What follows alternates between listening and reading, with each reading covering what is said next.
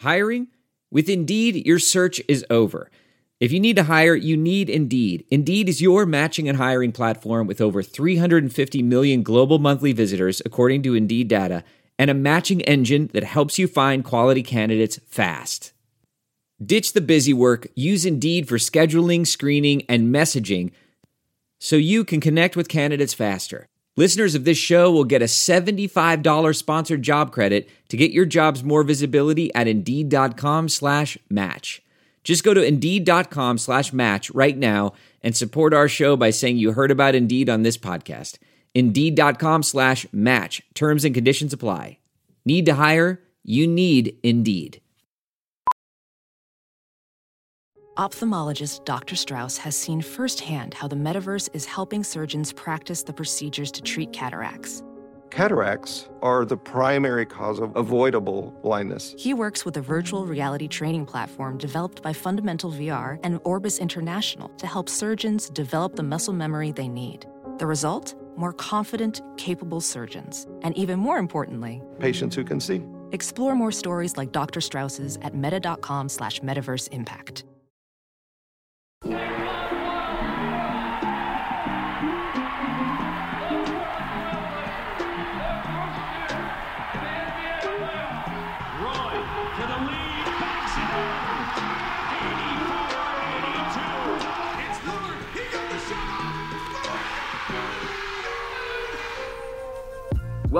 Church of Roy, an armchair All American podcast. Warning today's show may include adult language. Now, here are your hosts, Brian Wilcox and Steve Dewald. Welcome, everybody, to the latest episode of the Church of Roy podcast. I'm your host, as always, Blazers Edge Associate Editor Steve Dewald. We're actually going to talk a little bit about basketball this week, but before we get into that, I'm joined by our co host, as always, Brian Wilcox. Brian, how are you doing today? It's a beautiful evening, Steve. Ready to talk some hoops, man. I know uh, my house did not burn down for the 4th of July. The, actually, my neighborhood did pretty well with the fireworks ban. Very nothing good. too nothing too out of control. Uh, still, I am making the journey with my daughter being. So we built her a real bed. She's no longer in a crib, and she definitely has like learned the sneak attack to crawl into the bed in the middle of the night and scare the bejesus out of me. So. You know, I haven't got a lot of sleep in the last three, four days, but the the plus side to here, little quick parent tangent, is she will go back to sleep if I tell her a story. The plus side is she does not have a vast knowledge of movies. So I basically just I've worked through two of the Lord of the Rings movies now, plot point wise, to get her go back to sleep. So, you know, she's gonna be very confused in a few years when she gets into Lord of the Rings, I hope. So Just uh, don't tell her about the summer of 2016 and the Blazers' uh, yeah. free agency choices, or she might have some nightmares. Yeah, I know I'm I do. I'm gonna keep it light. I'm gonna keep. I would rather deal with you know Gollum and, and Mordor instead of uh, you know Evan Turner's contract or Allen Crabbe's. So Good, good move. so you know we. I, I suggest everybody if you want our take on the Billups hiring and, and you know the real side of it, to go back and listen to our podcast from last week. Moving forward, I mean, it, Chauncey Billups is the head coach of the Trailblazers now, and and we want to talk a little bit about what that could mean on the floor. Uh, you know, not a huge track record for Chauncey Billups as a coach. Eh, obviously, a very storied career, uh, well respected as a commentator, a- and was part of a Clippers team that really turned things around last year after their, you know, unceremonious exit from the bubble. So mm-hmm. a few things he did talk about and that we do know from just some of the stuff he said when he was in LA. If you get a chance, I put an article up about last week about they did a video series and kind of breaking down. You kind of you just see his mind work when he's watching basketball, which I think, yes, there's a lot of coach speak in there, but there's some stuff that is really helpful. So, Brian, what do you expect on the offensive side of the ball after hearing some of those comments and looking at kind of what the Clippers kind of did last year? Sure. You know, he really beat the drum on sharing the ball and making it more of a egalitarian type offensive system. Uh, I think that was reflected through Kawhi and Paul George's usage rates and, and the way they were um, had more of a priority to pass the ball to maybe the main two guys in Portland's offense, right? Um, and you know, for me, when it comes offensively, the Blazers, and I've I've kind of harped on that in this pod that I just don't see there being a ton of improvement as far as two small guards being your best two offensive players. Mm-hmm. But you know, it's, it's tough to beat that high pick and roll with Damian Lillard.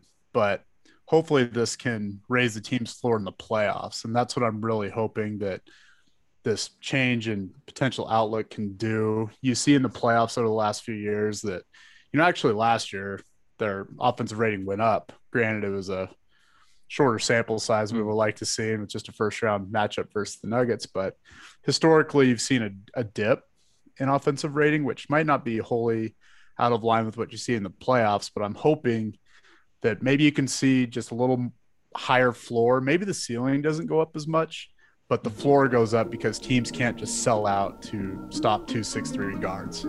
Hey guys, it's Perry here to tell you all about the brand new app we've been using here on the Church of Roy called Spotify Green Room. Green Room is a live audio only platform that is free to download and super easy to use. You can talk to sports fans, insiders, athletes, and even executives all in real time.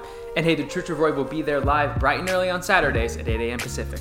All you need to do is download the Spotify Green Room app in the iOS or Android App Store. Get it done, peeps.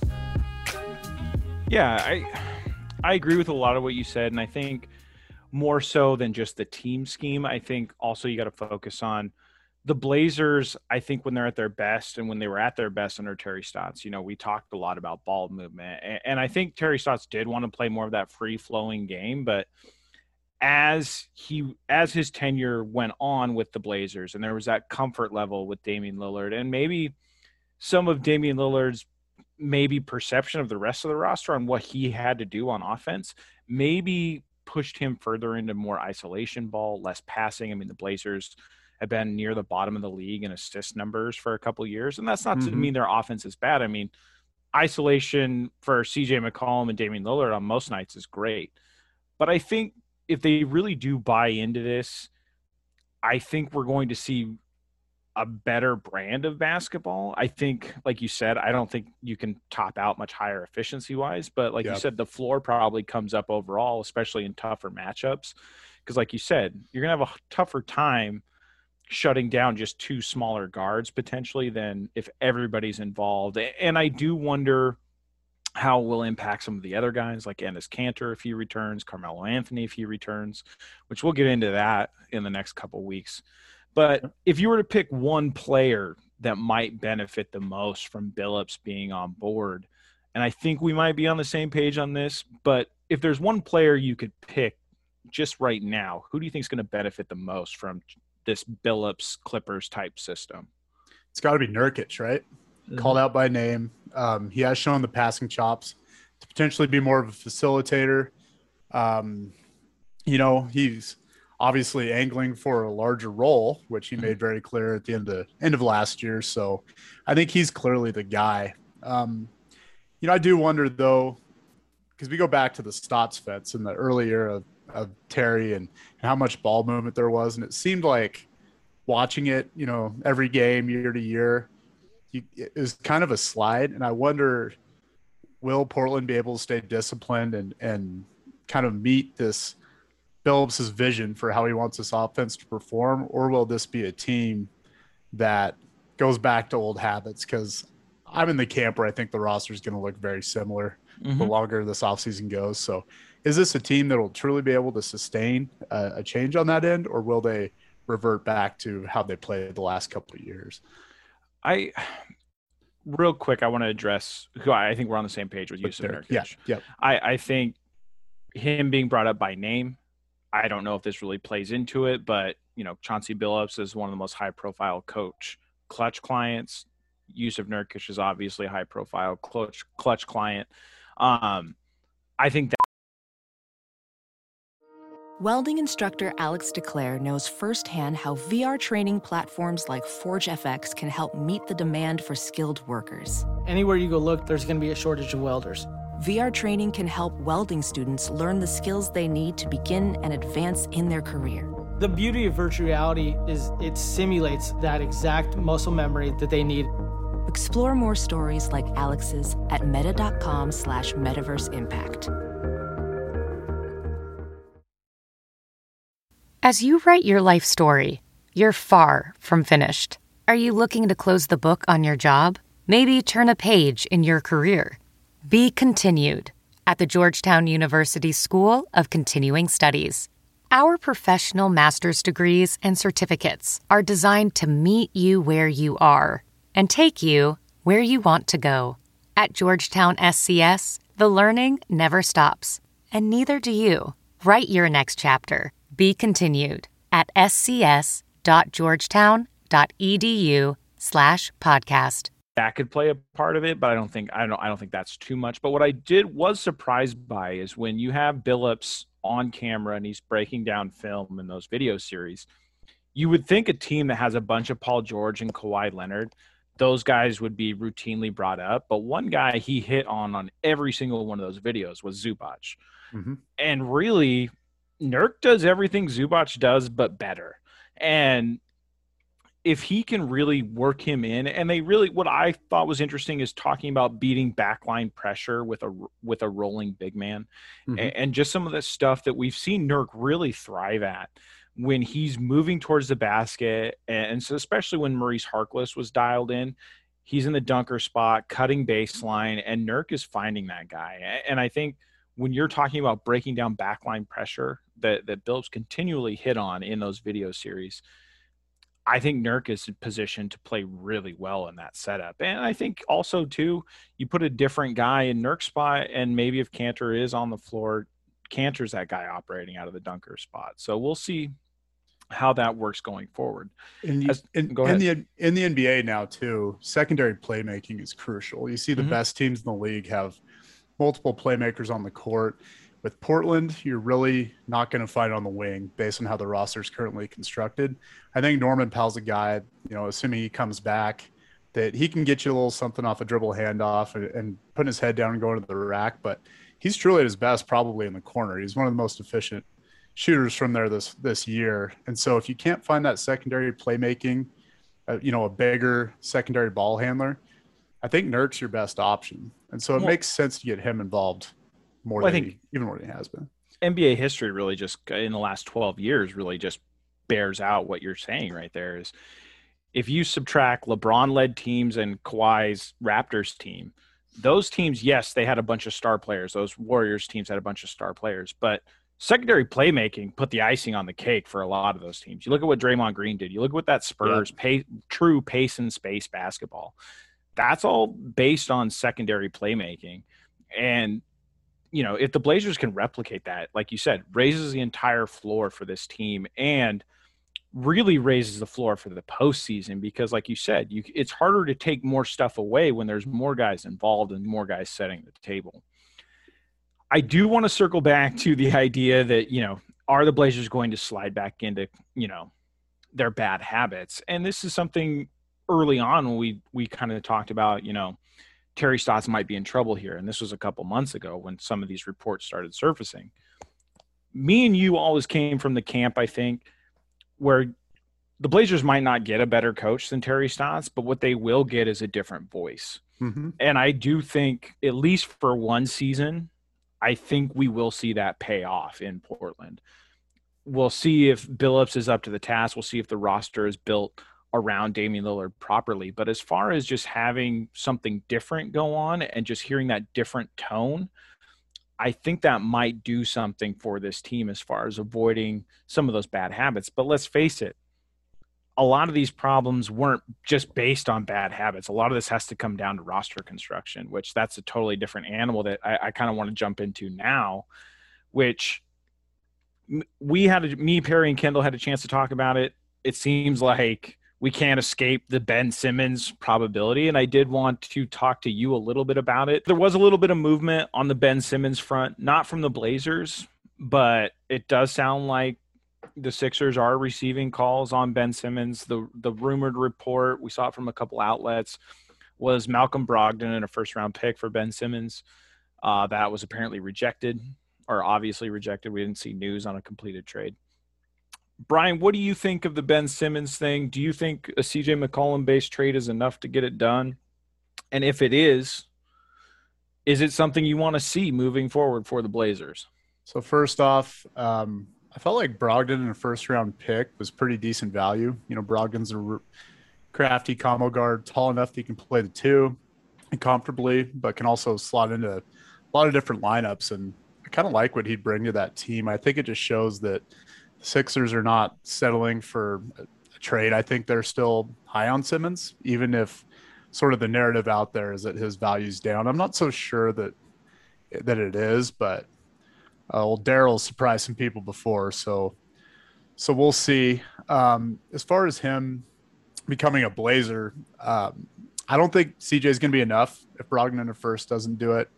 I have a hard time seeing a CJ a trade based around McCollum working. I think you'd have to include RoCo, which might give some people some heartburn. You know, he was a pretty expensive pickup for Portland, two first round picks just to snag him. Um, it might be RoCo and you get George Hill back or something might be your best case scenario, which frankly, I'd probably I wouldn't hang up immediately. Um, to me, just the the idea of having a perimeter an elite perimeter defender on the team just intrigues me so much. To have somebody that you can mm-hmm. throw at, he can literally guard, you know, almost one through five, and to to have a that kind of player on on this roster, I think would you know, he has obvious offensive shortcomings. I think defensively, he's absolutely elite. And if I could do it, I mean, if I if there's a way to get him here without giving up the farm, I'm doing it, man.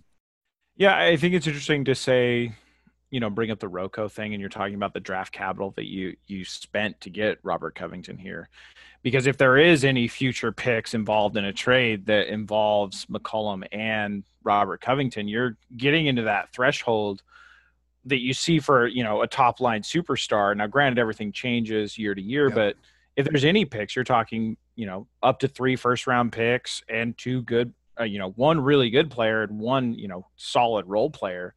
I mean, that's that's you're knocking on the door of a James Harden, J- Jimmy Butler type trade at that point. You're a few pick swaps away, mm-hmm. so it'll be interesting to see if that's measured, obviously you're dealing with the sunk cost element when you're talking about, you know, you already have RoCo, you've already given up those assets. But I I just really wonder, you know, if they do go after Ben Simmons and they do put this big package together, they are going to have to go out and find shooting, and everybody's looking for shooting right sure. now, and and especially contending teams. You look at you know this Suns team and really the Bucks to a lesser extent, the role players they go after are all shooters or can shoot the ball for the most part. And the Blazers just don't have the cap flexibility, even if you bring in Ben Simmons and swap out CJ McCollum, the money's the wash, mm-hmm. basically. So I don't know if you want to be competing with those other teams to try to fill in the roster. I am more interested in granted we haven't heard it, but if Brandon if Brandon Ingram is at all available from the Pelicans, that is the name I keep coming back to, and I know it would take a lot to get him. And, and you're talking about probably multiple firsts and CJ McCollum and potentially something else. Now, granted, you'll probably get Ingram and something back, but mm-hmm. I feel like he has upside on both sides of the ball. He can slot in with the existing roster pretty seamlessly, and, and you have a chance to play him up a position or down a position on that Blazers roster, and you're talking about potentially going small in certain aspects of the game and putting Covington at center and Ingram at power forward. I think he's super interesting. Is there anybody out there that we haven't heard about that you know is just kind of kicking around in your mind when you fi- fire up the trade machine? Hey guys, it's Perry here to tell you all about the brand new app we've been using here on the Church of Roy called Spotify Green Room. Green Room is a live audio only platform that is free to download and super easy to use. You can talk to sports fans, insiders, athletes, and even executives all in real time. And hey, the Church of Roy will be there live bright and early on Saturdays at 8 a.m. Pacific. All you need to do is download the Spotify Green Room app in the iOS or Android App Store. Get it done, peeps. Kansas City Steak Company wants to make this your best grilling season ever. Visit kansascitysteaks.com and get 15% off your order and free shipping with code SD at checkout. From classic steak cuts, oh yeah, to USDA Prime, to hard to find specialty cuts and more, Kansas City Steaks is everything you need to fire up the grill. These are steakhouse quality steaks, aged to perfection. They make it so easy. Each order is flash frozen and delivered directly, satisfaction guaranteed, or your money back. Enjoy their butter tender filet mignon, mm, hearty Kansas City steaks, I'm getting hungry as I'm talking, and savory ribeyes. It's been a hard year, so enjoy being together again by bringing the steakhouse to your house with Kansas City Steaks. Go to kansascitysteaks.com and get 15% off your order and free shipping with code SD at checkout. That's kansascitysteaks.com with the code SD. Um, I like the Brandon Ingram call out. I mean, he's still only 23, which it feels like Yeah. he's been in the league Crazy. forever. But if you were to snag Ingram and, you know, God forbid uh, Dame leaves, you could still build the next iteration of the team around that guy. Um, he's a guy that you could slot different players around him. I think he's pretty malleable with his game and the way he's able to to fit. Where Simmons, you have to have a very structured. Um, and to your point, you have to have a ton of shooting around around Simmons if you're going to compete. So, I, I love the Brandon Ingram name. Whether the Pelicans are interested, I mean that's a young team for the most part. If slotting in a 30 year old CJ for 23 year old Ingram makes sense on their end, I don't know, but there is a little bit of a weird fit between him and Zion. I think you can kind of see that at times next year, which I think is why they're bringing in a different coach to try to solve some of those issues before they before they ship him out. But you know, at the end of the day, CJ is just kind of difficult to value in my eyes. Um, I think more than a lot of players, he is just. I think his value might be more in tune with what a team has on their roster and how they can protect him a little bit. And I think his injury history might scare people away. So, I hmm. I struggle to find a lot of good, you know, one to one trades with with Yeah. teams and even three teamers that make sense for everybody involved with with their timeline and, and his. Yeah, and just to you know put a bow on the Sixers talk here, what concerns me as far as why I'm not putting a lot of hope into a potential Ben Simmons trade is a Malcolm Brogdon Seth Curry backcourt makes a lot more sense than a CJ McCollum Seth Curry backcourt. So if the Sixers are balking at that type of deal, I I from the Pacers apparently, I I'm really thinking a McCollum based trade with the Blazers probably off the table as of right now. Yeah. And like you said, I think there's a big disconnect on what the media thinks Ben Simmons' trade value is and what Daryl Morey and maybe the rest of the league thinks uh, Ben Simmons' value is. So, and, and, you know, this could just be a move by the Pacers to make sure to their fan base they're saying, you know, hey, we're going out and trying to make this deal, um, whether or not it's based in reality or Sure. not. So getting away a little bit from you know the trade talk, there is going to be some actual basketball that involves one very important Portland Trailblazer here in a couple Oh, of yeah. weeks. The field is set for the Olympics. We know when the when Team USA's first game is. Brian, first, how excited are you to see Damian Lillard, and where do you see him in the hierarchy of that Team USA? Like, is he?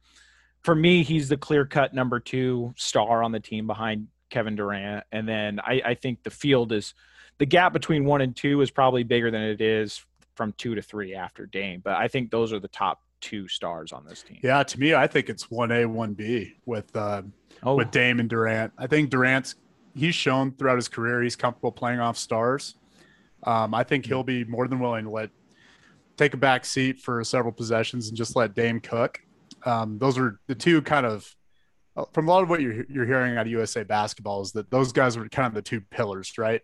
And kind of the foundation of this team. And and I think they're going there with the expectation to lead and you know, Dame's comfortable in, in that role, obviously, and so it's hard to say he's not going to take a backseat to Durant just because Durant's such a scoring talent at his size. I mean, he's got to get his shots. But I think Dame's going to be right there as far as his involvement in the offense.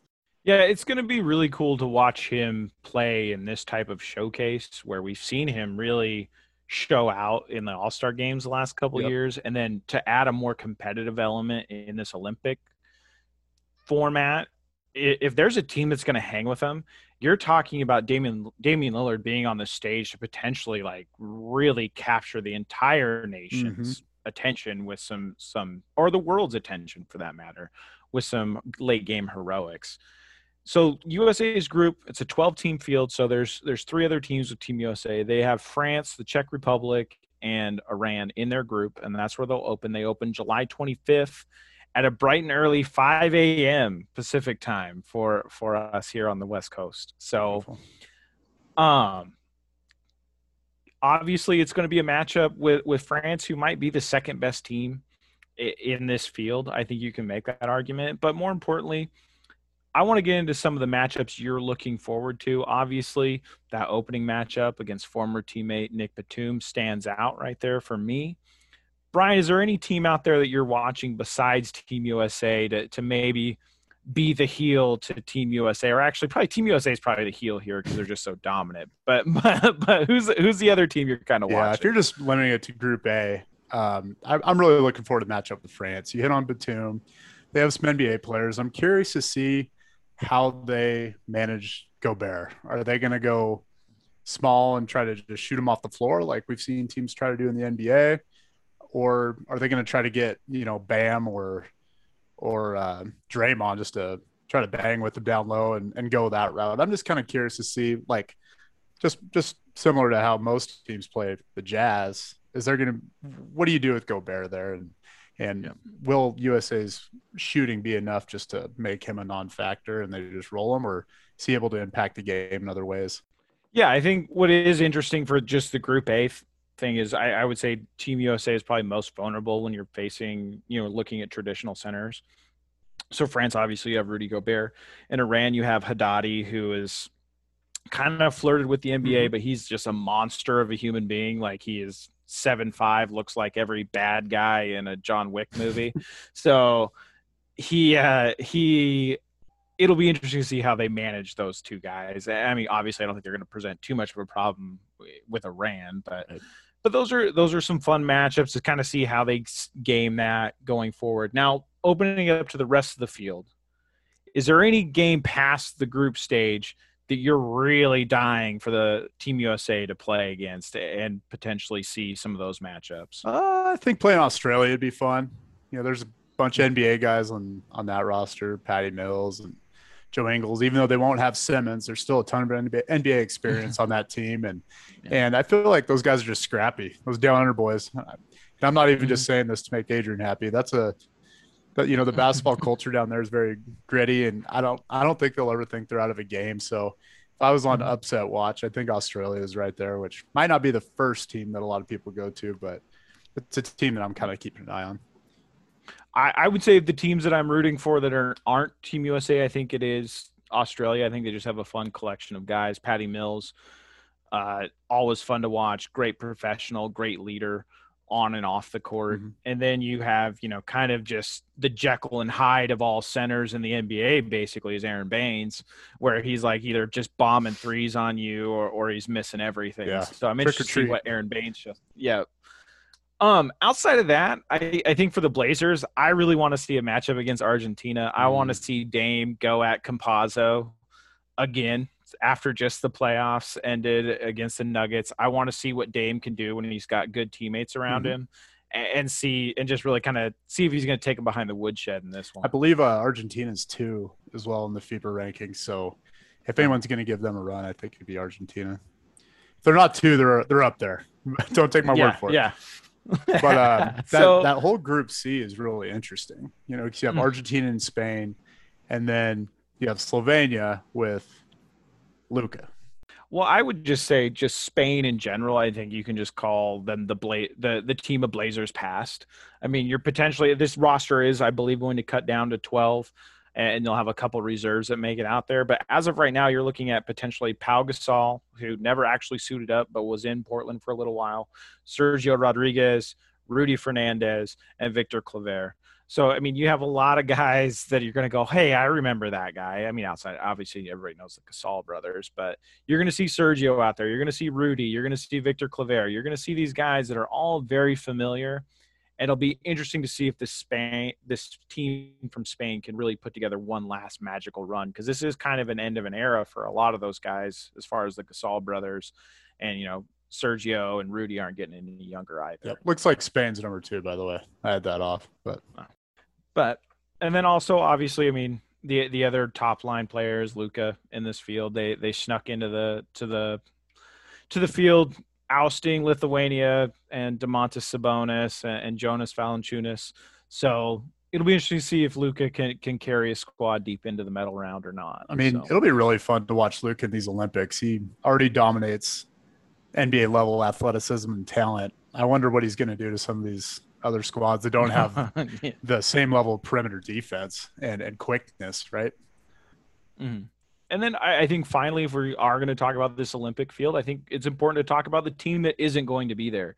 That I am incredibly disappointed that they did not qualify, and that is Team Canada. I have been excited, you know, going back a decade watching this Team Canada, Team Canada team kind of come together and develop. And then for them to fall short in this Olympics is just so disappointing. Like, so they lost to the Czech Republic over the weekend.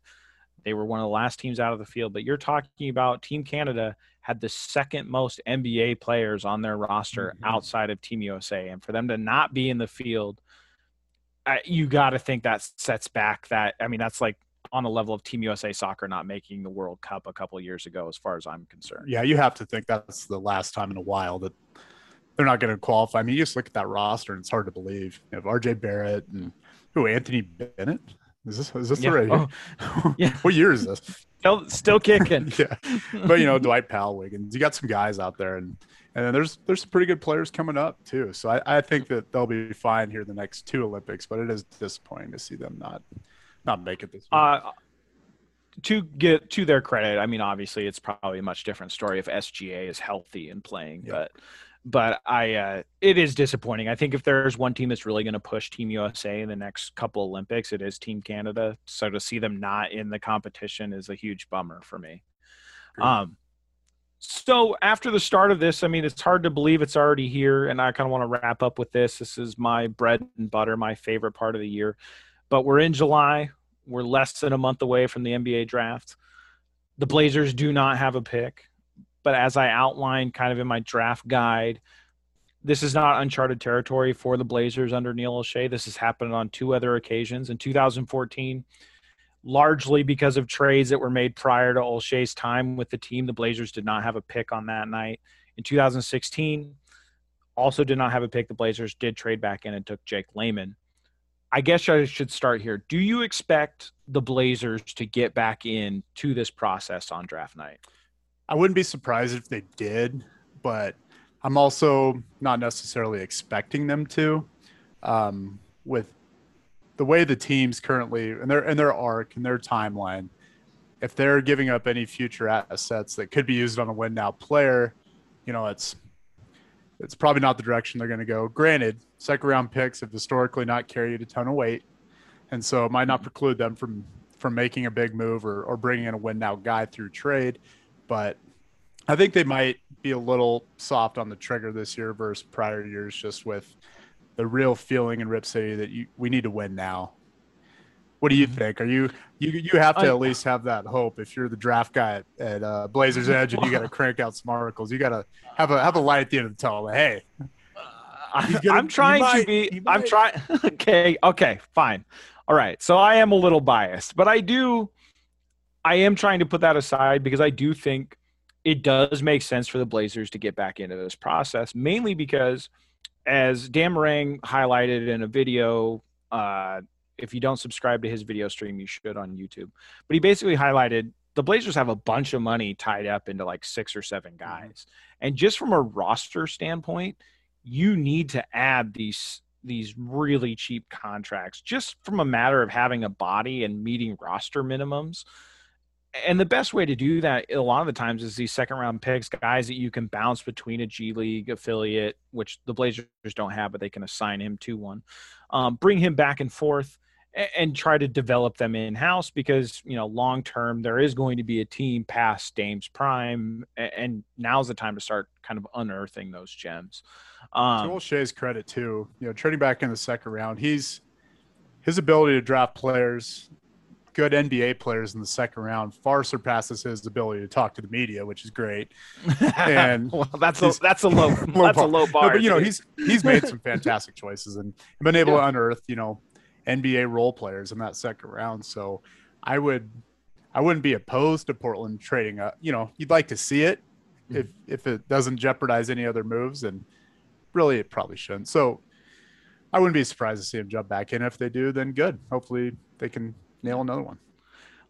I will say this where I do have reservation is like you said, I don't think you can give up anything that could potentially jeopardize a, a win now trade. That said, typically the Blazers when they do target to get back in, it's usually multiple second round picks that are packaged together way down the line, or a single Mm-hmm. second round pick in cash, or just cash. So if it's one of those type moves, I, I think it's harmless to do that. You're building a roster without, you know, really being firmly against that hard cap. So we're not just talking about the luxury tax here. We're talking about, you know, if the Blazers re-sign Norman Powell to what he could make on the open market, and you keep everybody around just with those guys, you're talking about knocking on the door of a hard cap. And to have some cheap rookie guys on this team might not be a bad idea. I am not saying these guys are going to come in and play 20 minutes a night. What I'm saying is if somebody gets hurt or someone two guys get in serious foul trouble, you're talking about a guy who can come in and play four or five minutes, which that's something the Blazers lacked last year. I mean, when Kanter w- and got into foul trouble when Nurkic was out, you're talking about you know throwing Harry Harry Giles out there, and when Harry Giles was nicked up, I mean you're talking about playing Melo at center. So Mhm. you're talking about just getting some guys you can throw spot minutes at. I will say this. I believe the value of late second round picks has increased in the last few years. And I think that's mainly due to the league trend with how two way contracts are used and how more teams are taking G League affiliates serious. So, where these guys would typically just throw away second round picks, I think teams are holding on to them because they have the flexibility of a two way deal. It doesn't hurt their, their books as bad.